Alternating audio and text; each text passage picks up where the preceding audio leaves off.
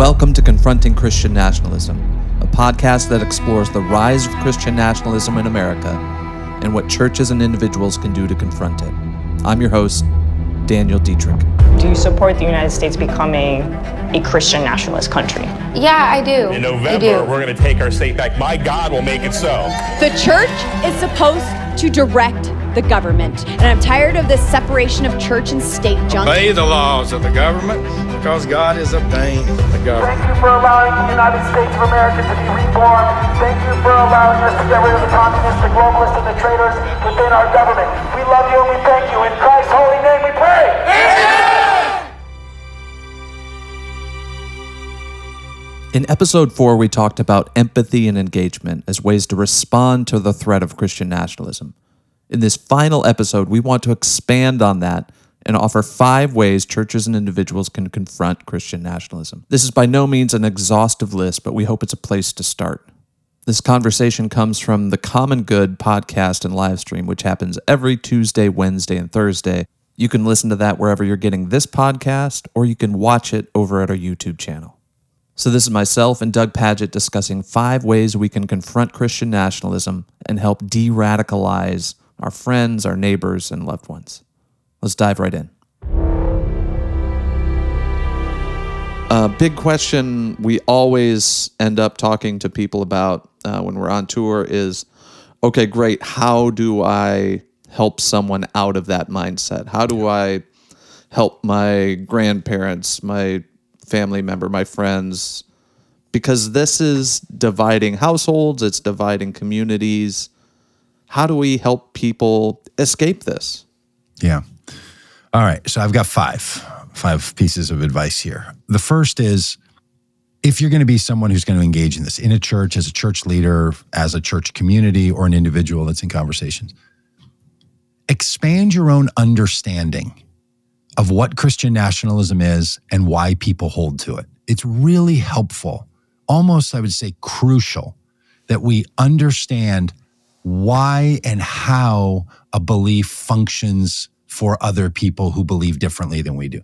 Not just what they believe, not just what is Christian nationalism, and I don't understand why you think that, but what function does that belief have? And to understand it deeply.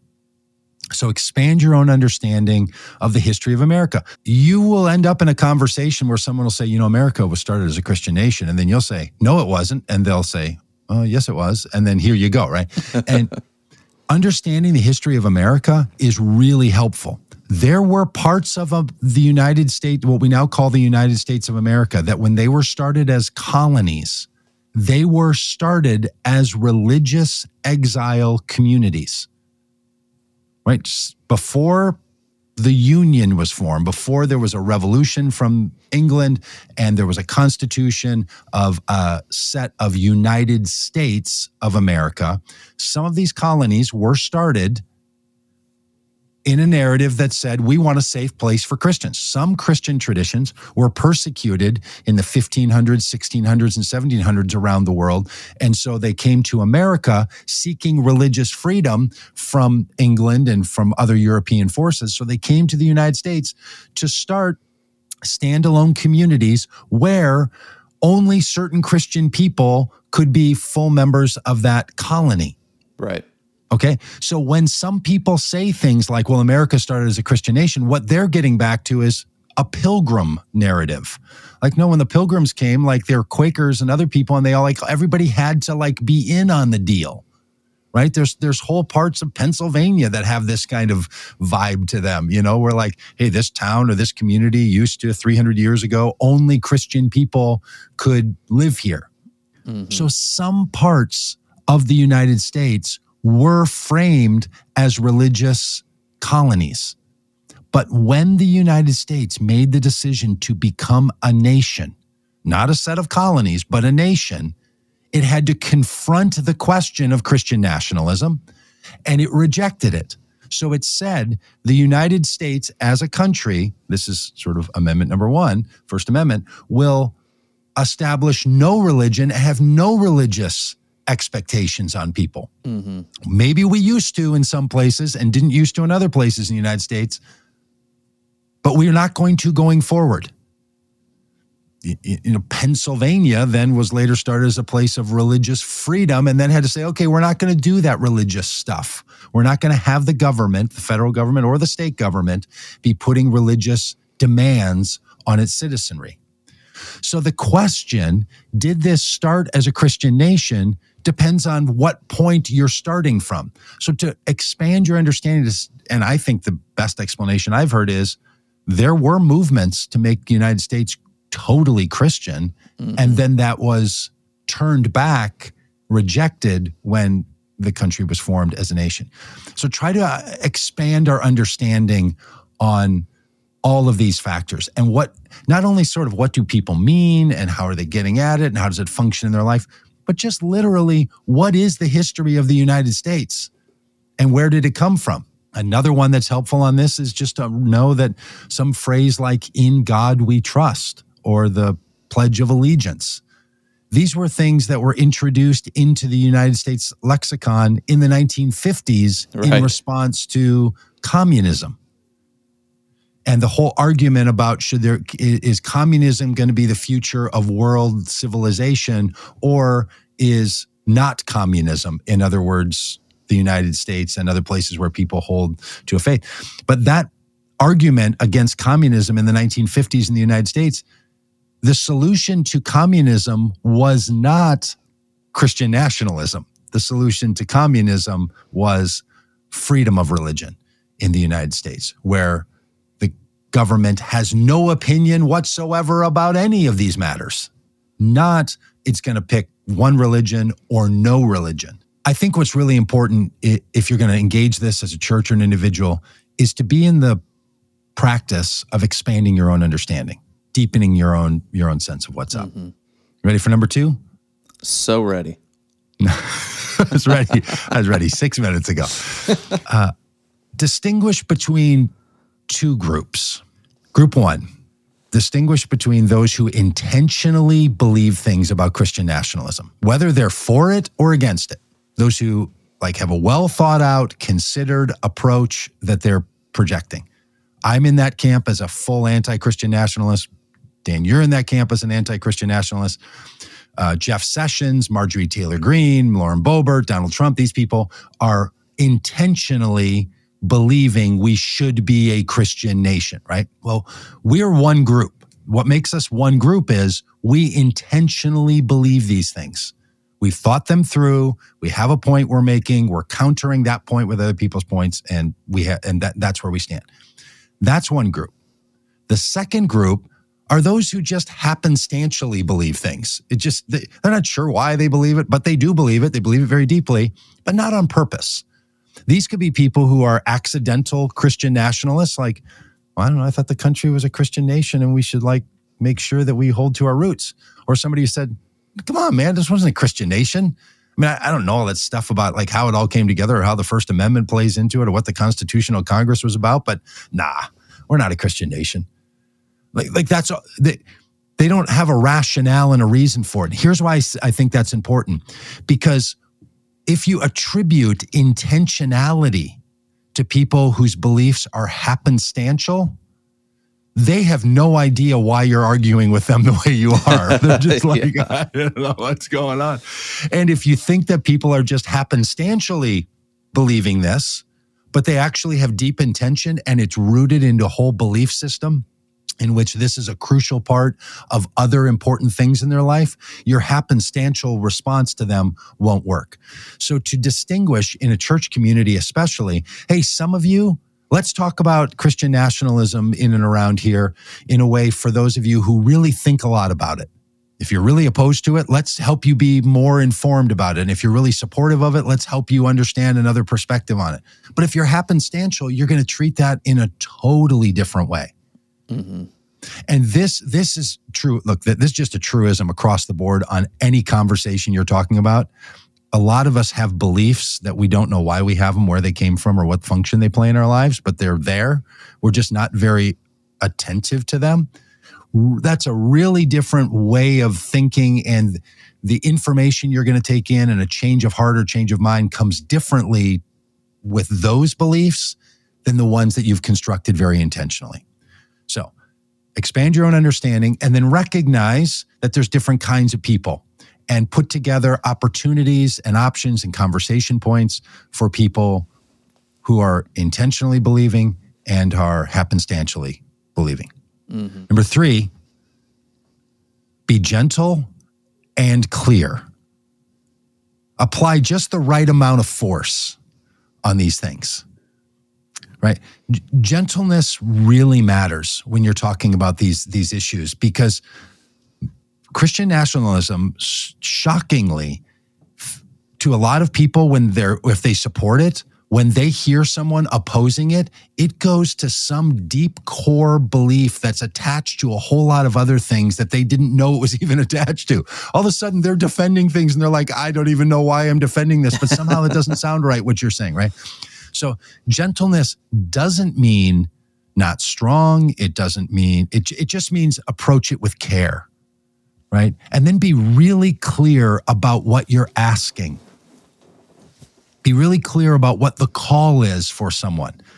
Because what people hear regularly, if you're in the Christian nationalist ecosystem somehow in your life or world, or you, it's it's intentional or, or happenstantial, and you hear someone say, we got to get rid of all this. What they hear, what they think you're saying is, we should get rid of God. Yeah. Right? Like, it just feeds that persecution complex as well. Like, oh, see, totally. they, they hate Christians. Yep, and and and it's not at all what you mean, but if someone um, has yet to sort of see the landscape, it doesn't land in the same way. So be gentle and clear and apply the right amount of force. What I've watched a lot of pastors do is be overly gentle and not clear. And I've watched a lot of activists, crowd we're in, apply a lot of clarity and not a lot of gentleness. We uh, we bought a a piece of furniture for our our family room, and like college students, we went to IKEA, which meant that we bought this thing in a series of boxes, big flat, heavy boxes that then I laid out on the ground and for three hours put together this this, this piece. And they have these, you know, in IKEA they they do these little uh, diagrams. Like there's there's not words, it's just it's just artwork, yeah, uh, that shows you how to do it. And they have some symbol on there for like when you're screw, when you're tightening with their little Allen wrench or with your screwdriver, you're going to tighten that that bolt in there or whatever. And they'll put this thing on there about like be gentle, right? Uh, like use the right amount of force. I think there may have even been some words on there that said like don't over tighten. That right amount of force is really important, especially in church communities. Look, it, it doesn't do anybody any good to be ultra clear on this issue and then have people say, that's a church I don't want to be part of anymore. You can be super clear and very inclusive of people who still hold those beliefs. It's my belief, it's it's my conviction. The only way people's beliefs change is inside of a community that reorients belief. So if you're not in a community doing it, you have a much less chance of uh, of making a shift. So the right amount of force is really important, and so is clarity. And these two things really really work together. And the more you understand your own, uh, the, the deeper understanding you have of Christian nationalism, which is why we have trainings and we have podcasts and we have downloadable curriculum and we have interviews and we have all these resources to help you do that. It really helps. All right. Number four, break the no talk rules about religion and politics in your, in your church. So many churches just won't talk about it. I'm not talking about partisanship. I'm not talking about saying you should vote for this person or that person. By politics, I mean our collective way of life that is supported and drawn out by the use and the participation of the federal and state and local governments. That's politics. Politics isn't just how we choose to live our lives together. I mean, I know definitionally that's what it is. But by politics, I mean not only how we live together, but what role does the government play in that? You know, the government's the largest employer in America. Like more people work for the government than work for any other employer. There's a lot of governments around us. To act like it doesn't exist and to act like it's not a real thing, or to say, those are things we don't talk about here. We don't talk about Bruno here. Those are, that's not helpful. So we have to break the no talk rules. And to do so, pick the place and time. to talk about it. Mm-hmm. I don't think for most pastors, the best way to talk about Christian nationalism is in the seven to thirty-five minutes your community allots you for a sermon. Maybe once a year, fair enough. But a passing comment or a, a whole sermon just on Christian nationalism probably is not the best place to do it. I'm not saying you should hide it. Go ahead and do it. I'm just suggesting it's not all that effective. Partially because most of our sermons are designed as one-way di- one-way monologue communication. Something like what I'm doing here, right?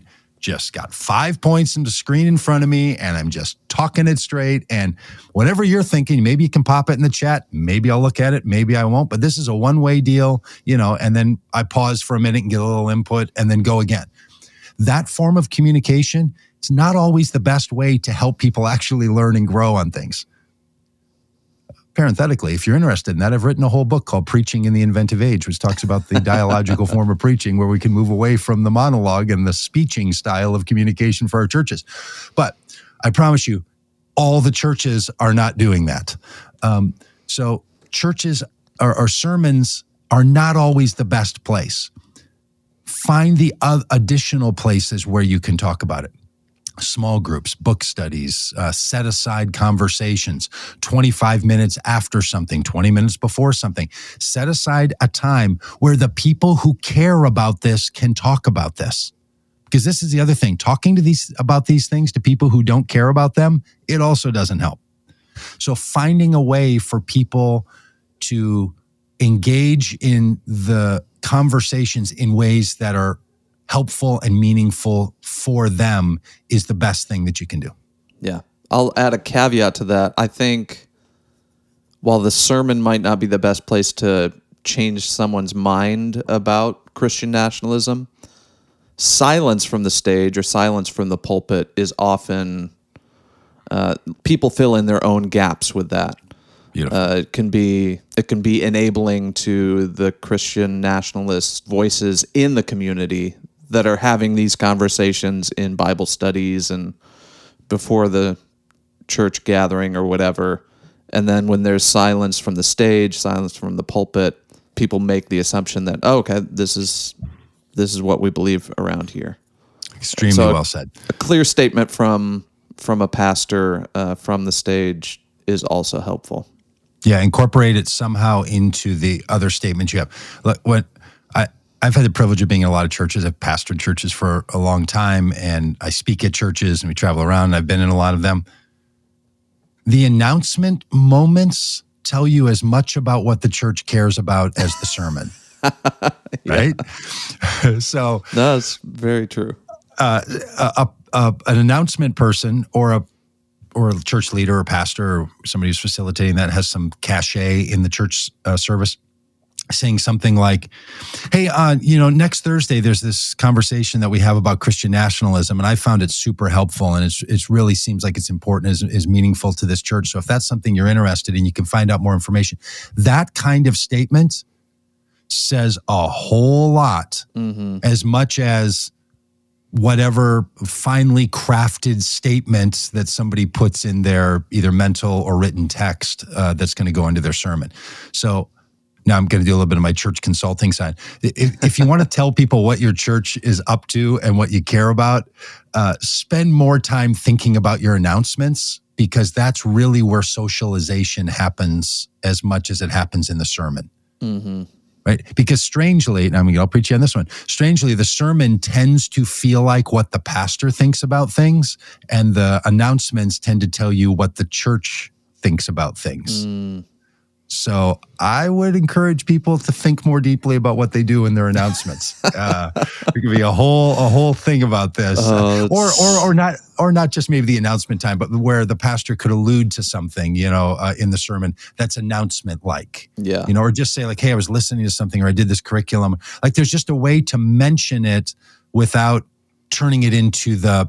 into the, the sermon space, partly because it gets back to this happenstantial and intentional believing people. Um, it really lands differently. If you're a happenstantial believer in in or against Christian nationalism, you're not all that tuned in to the things people are talking about. Like, you don't even, like, right? It's that's that's part of the nature of a hap, any of our happenstantial beliefs, that we just happen to believe this stuff. And you're like, oh, is that what you're talking about? Okay, yeah, no, no, I got you. Yeah, I'm I'm back with you. Where if you're tuned in, because it's one of your intentional beliefs that you've crafted up, you just know the code words, you know how to listen for it, you can hear it, and you're and you're pinging on it. And that's partly why moving it from uh, the the sort of drive-by or d- even direct clarity statement in a sermon is much more helpful if you can find additional ways to break these no-talk rules. And I'll just say one more point on this one before I get to the last fifth point, and that is let other people talk about these things as well. One of the best ways to move people from intentional belief or happenstantial belief, either one of those, to a different belief is to ask them to talk even longer about what they believe. Mm-hmm. I, I know it's counterintuitive to some people. They think if you let people go on and on, they're just going to harden into their beliefs. But any of us who have a belief that doesn't really hold water, you, the longer you, you have to expand on it, the more you, oh. Uh. The best thing you can say to someone is, say more about that. Right? Well, I don't have more to say about that. I think America's a Christian nation and Christians are being persecuted here. Or be like the annoying okay. first grader and just, why? Why? Why? Well, because we're a Christian nation. Why? Yeah. Why? Why? Just because. Just because. You know, any of us that have that have been driven to our knees by our by our children, we're like, well, there is not a reason. It's just how we do it. Fair enough. That's that's. I mean, that frankly, that's most things. You know, we we back in a reason. We didn't start with a reason. Yeah. All right. Number five, and this is the big one. I won't. Doesn't mean I'll spend all the time on it, but this is important. And that's normalize the conversation about Christian nationalism as an act of discipleship or faith formation or whatever phrase you use. Make it a part of discipling people or finding, helping people find their way in, into their faith. I think it's important to make it clear that being American is not synonymous with being Christian. Like, there's a lot of ways to get there. There was Christianity before there was America, and there's Christianity in places that aren't America, and it doesn't have anything to do with it. Christianity yep. is not nationalism, and no nation can actually be Christian. That's not how the word functions. That's not the meaning of Christian. So there's a lot of things you can do about where our allegiances lie and what it means to be a, a, a follower of a particular way. If you're Christian, as I am, you want people to follow in the way of Jesus. And that way of Jesus means that it's about the kingdom of God and not the kingdom of Jesus' day and not the kingdom of Caesar or the kingdom of David and Solomon, right? The, the, the, the Christian narrative is actually our most helpful place to go to defeat Christian nationalism.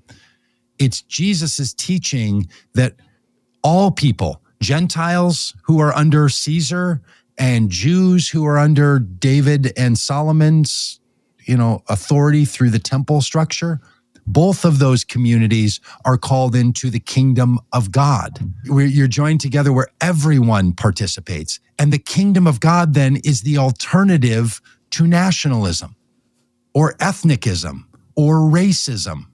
That, that's how, that, that's why Jesus says, I come to declare the kingdom of God.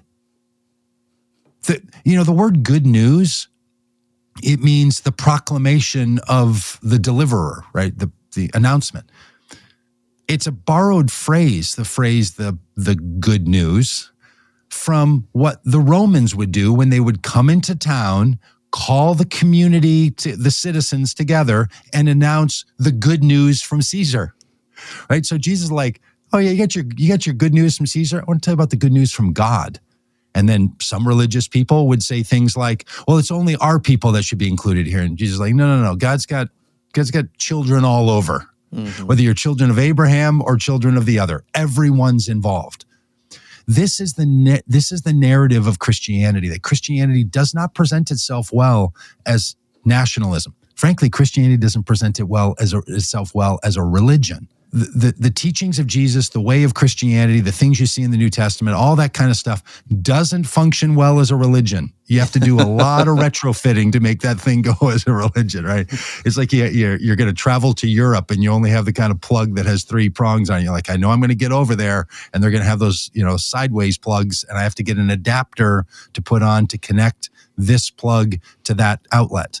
And theology is basically the creation of the adapters, hmm.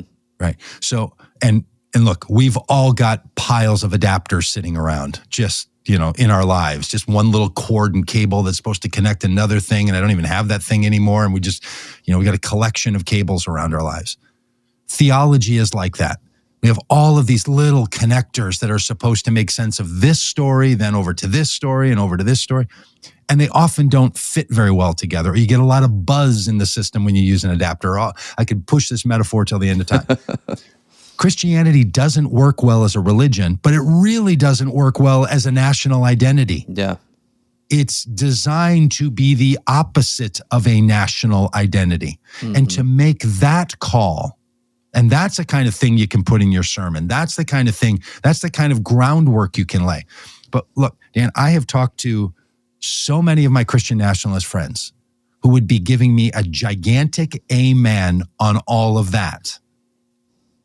And they would say, but America's a Christian nation and it has an exceptional place in the role and the work that God wants to do in the world is going to come through the yeah. United States. Like they're holding both of these things, right? So normalize it as an act of discipleship, but also know that that teaching on the kingdom of God is not sufficient. You're not going to get there by not naming this. Mm-hmm. So in the midst of the discipleship act and what the kingdom of God is about, we also have to have some clarity and show where its rub is specifically in the calls to the United States being a, a Christian nation or not. Yeah. So those are the five uh, uh, pieces of advice that I have for churches and church leaders on this stuff. I'd love to dig down into some specifics with that last one, because one of my biggest frustrations and confusions is you read the words of Jesus, and it's this wide, inclusive, welcoming movement.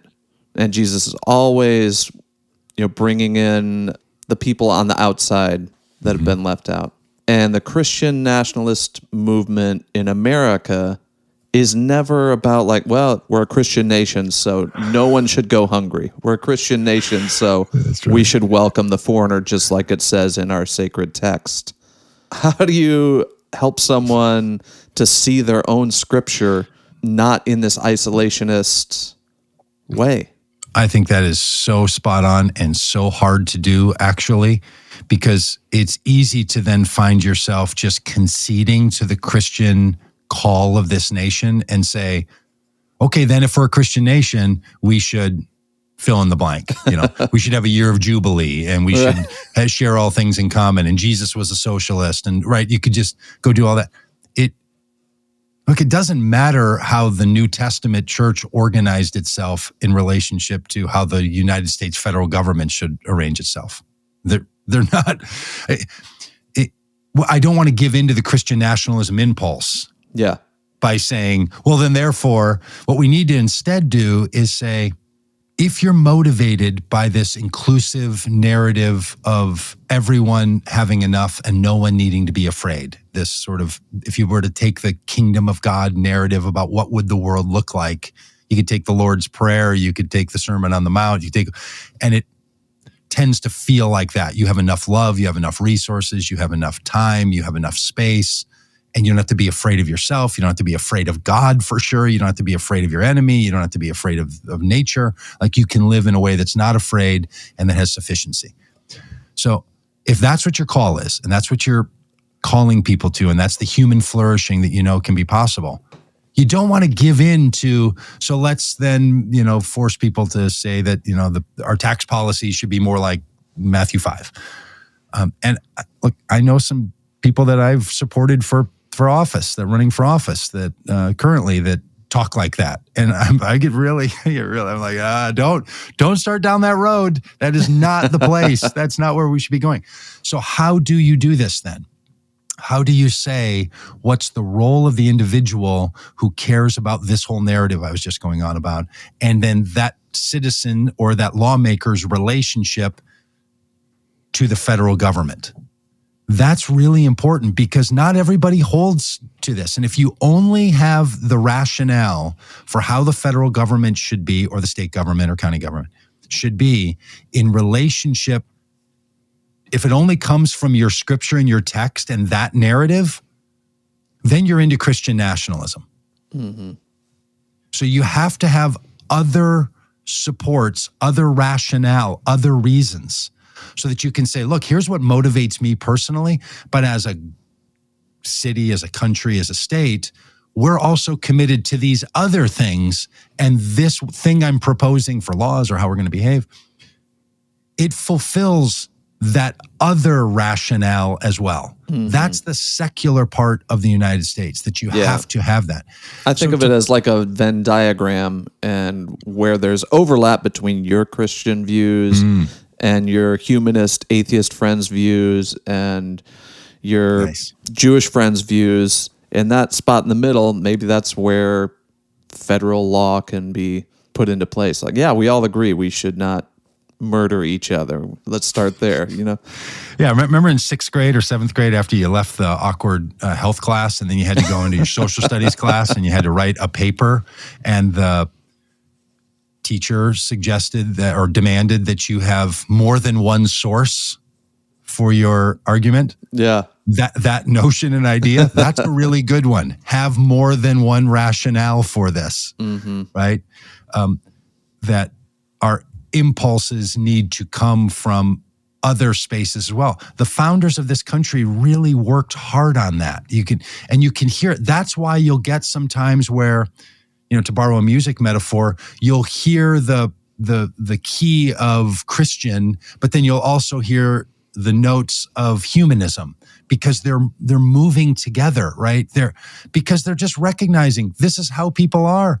Like, people care about things for their religious purposes. Some people care about them for non-religious purposes, and we're going to bring all those people together. What you don't want to do as someone rejecting Christian nationalism is tell a bunch of Christian people that your Christianity is ridiculous, you need to leave it at the door, and no one cares what your faith teaches you.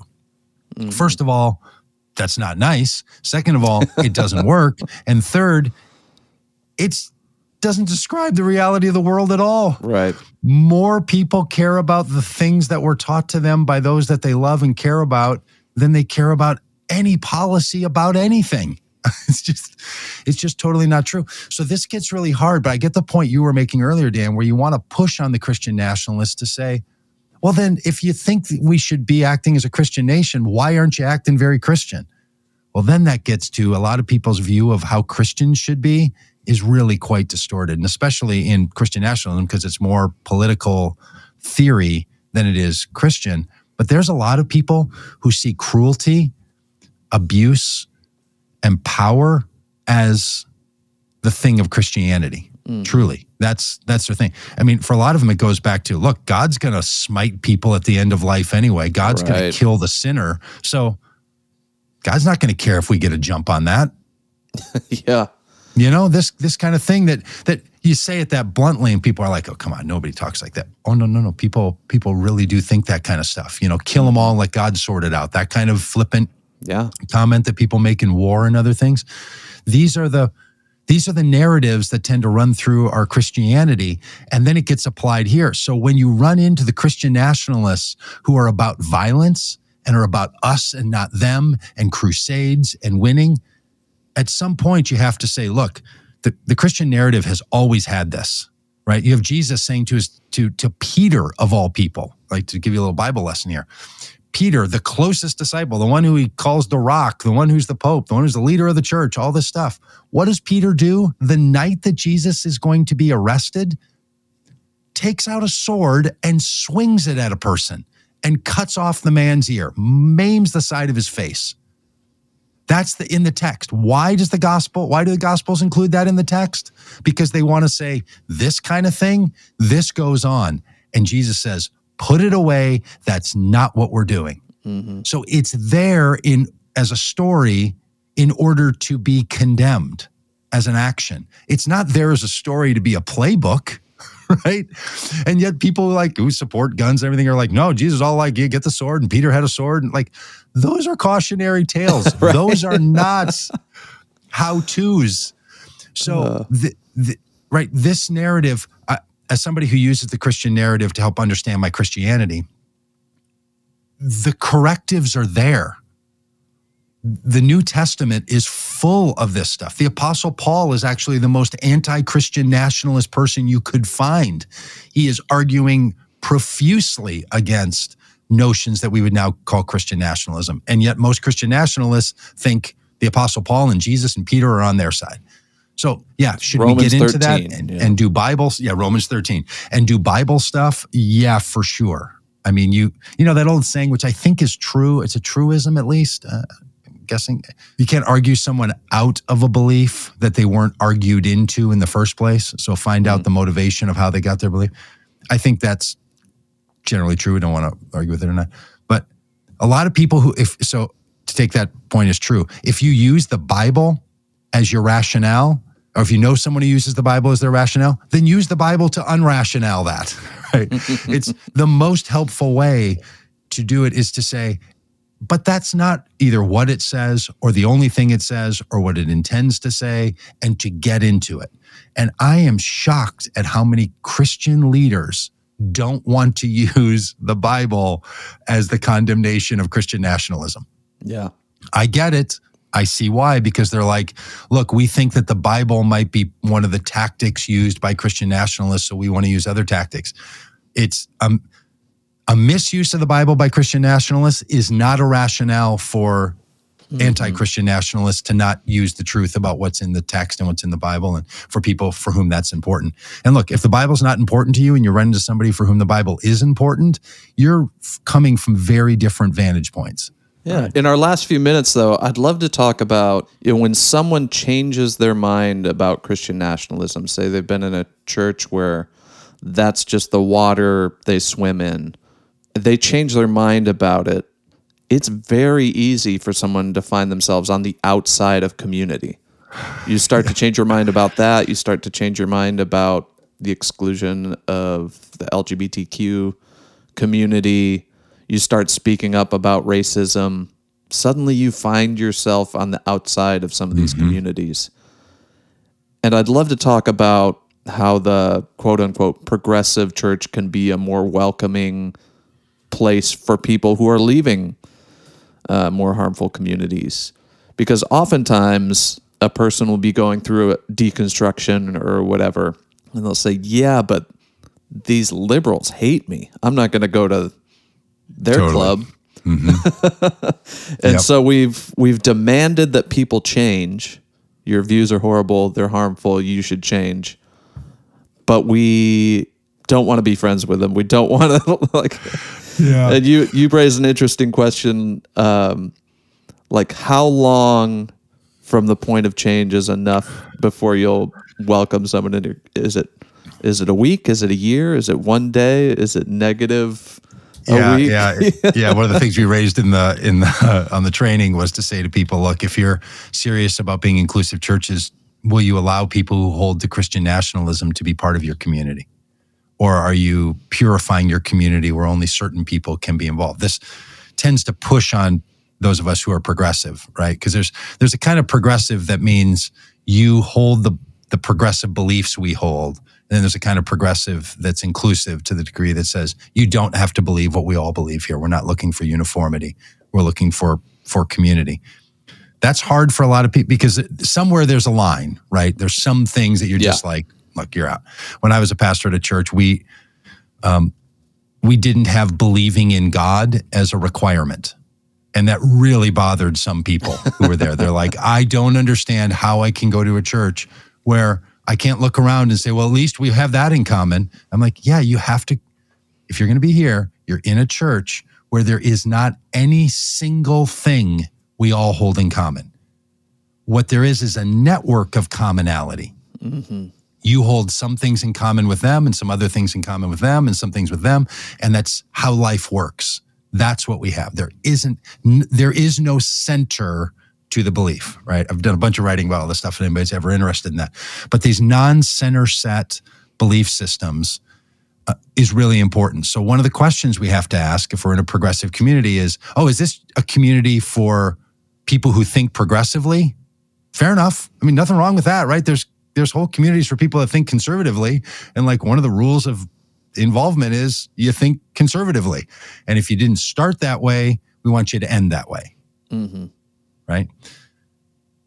That's different than we're going to be a community that's going to involve the people who want to be part of this community here. So this is this is this is difficult. And one of the questions is, how long can someone be out of conformity? Uh, how long? How, how long? How long ago did did someone have to be out of conformity before they can be part of your community? So if they're a Christian nationalist, you know, like you said, is it is it a year? They had to go through a year of sobriety from Christian nationalism. Now they can be part of it. Is it a day? Uh, maybe yeah. next Thursday they're going to drop that, but not yet. Maybe two years. Maybe never. If they hold to Christian nationalism and just disagree with you on that from top to bottom and think we should go take over the government, can they be part of your of, of your community or not? These are these are intense questions that you really do have to have to answer. And it's normally not the random single entity that comes in, right? You know what it is? It's the person's spouse. What, you know, somebody really loves being there and she loves this church, and her wife is like, yeah, I'm not really into all that stuff. I kind of think this way. Well, are they welcome? Can they come together? Can they both mm-hmm. be members? Can they can they be part of it? Or someone's child or someone's parent that they want to come with, or someone's friend or neighbor. Like, there's some connection there. They're not just, you know, evil doers, wolves coming in sheep's clothing to devour your community. Not, it's not that at all. It's just like people are like, hey, my wife is super into this uh, church stuff. I actually think, you know, we should just, you know, let the Christians run the place. Like, does that guy get to be involved? The, These are these are th- this is the question that really that this Christian nationalism stuff raises in the discipleship area, and that is, what do you mean by being Christian or something? Well, one of the things I'm really afraid of that happens in this world a lot is it's easy to find yourself simply saying these people aren't Christians. Christian nationalists, they're about a political movement, and therefore their whole thing is fraudulent Christianity. They're not Christian. My own belief is, we should not tell anyone else who proclaims to be Christian that they're not. It's not, Christianity is not a, a, a title that anyone else can take from you. They're not Oscar awards that you can revoke. You can't take someone's Christianity from them if they claim it. It's theirs to have.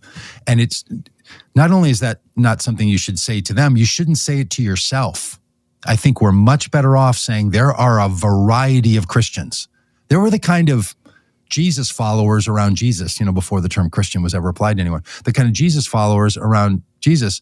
One of them was a denier, never knew the man, tried to cut a guy's head off hours earlier. Another one is a betrayer who turned him over to the authorities to be executed. And another one was an non-believer in the resurrection. Like, there were only twelve disciples, and one quarter of them were deniers, betrayers, and and non-believers. Right? Yeah. Okay. And then you so, had zealots, you had like different factions of what, you know, role religion should play in the world, and Yeah, it's totally. all mixed yeah, up. I forgot just about in the twelve. Those two, the, the sons of Zebedee, you know, and they're like power grab and all the stuff they've got going on, those two brothers. So what is it we're doing? Uh, are we trying to put together now, like, conservatism is built around, let's build this safe place where our persecuted narrative can hold forth. Is that what we're doing with Christian, with progressive communities? Is just creating places where that's just safe for only another group of people? Now, I said that more dismissively than I should have. That that that can be, that's fine. Go go ahead and make one of those. But just know that that's what you're doing. If that's what you're doing. If you're doing something else where you're engaging in this more um, uh, inclusive community, then fair enough. And and that's where all these terms run aground. What do we mean by progressive? What do we mean by emerging? What do we mean by deconstructing? Mm-hmm. What do we mean by progressive? What do we mean by inclusive? I may have said progressive twice. What what do we mean by any of this stuff is um, is is proof in the pudding. And um, You know, I, I've found in my own life, I'm, it's not as interesting for me to be around the violent narrative Christian nationalist people. It's hard for me. Um, so I don't like it, and I don't want to be around. I have Christian nationalist friends that are intentionally Christian nationalists, but they're not the violent type. Like, they oppose the violence. But I also know some people who are kind of into that stuff. You know, they're mm-hmm. like, you know, they got they have basements full of survival stuff, and they're taking training, and they're going to gun Uh, ranges and getting ready.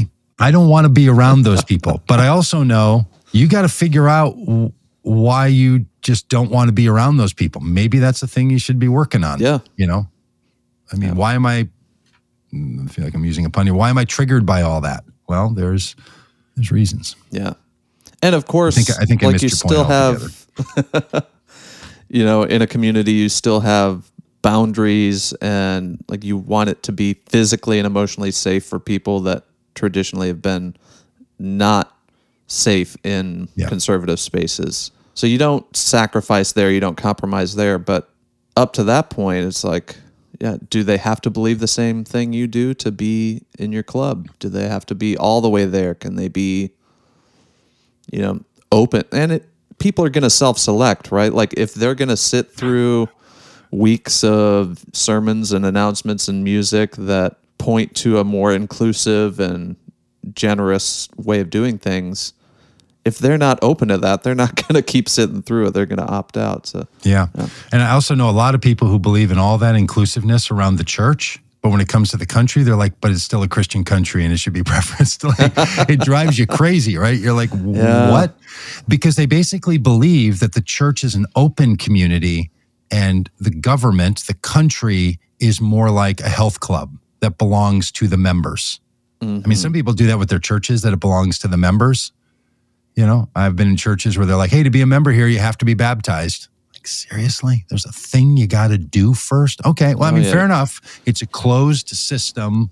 Got to sign a statement of belief. Uh, yeah. Yeah, yeah. Or communion, you know, before before you take communion somewhere, it's like you got to click on one of those uh, agreement tabs at the, uh, you know, at the bottom to move off the page. Cookies? Do you accept cookies? Do you accept wafers? Do uh, you click accept here, cookies you know, and okay, Jesus uh, as your Lord and Savior? And wafers and juice or wafers and wine.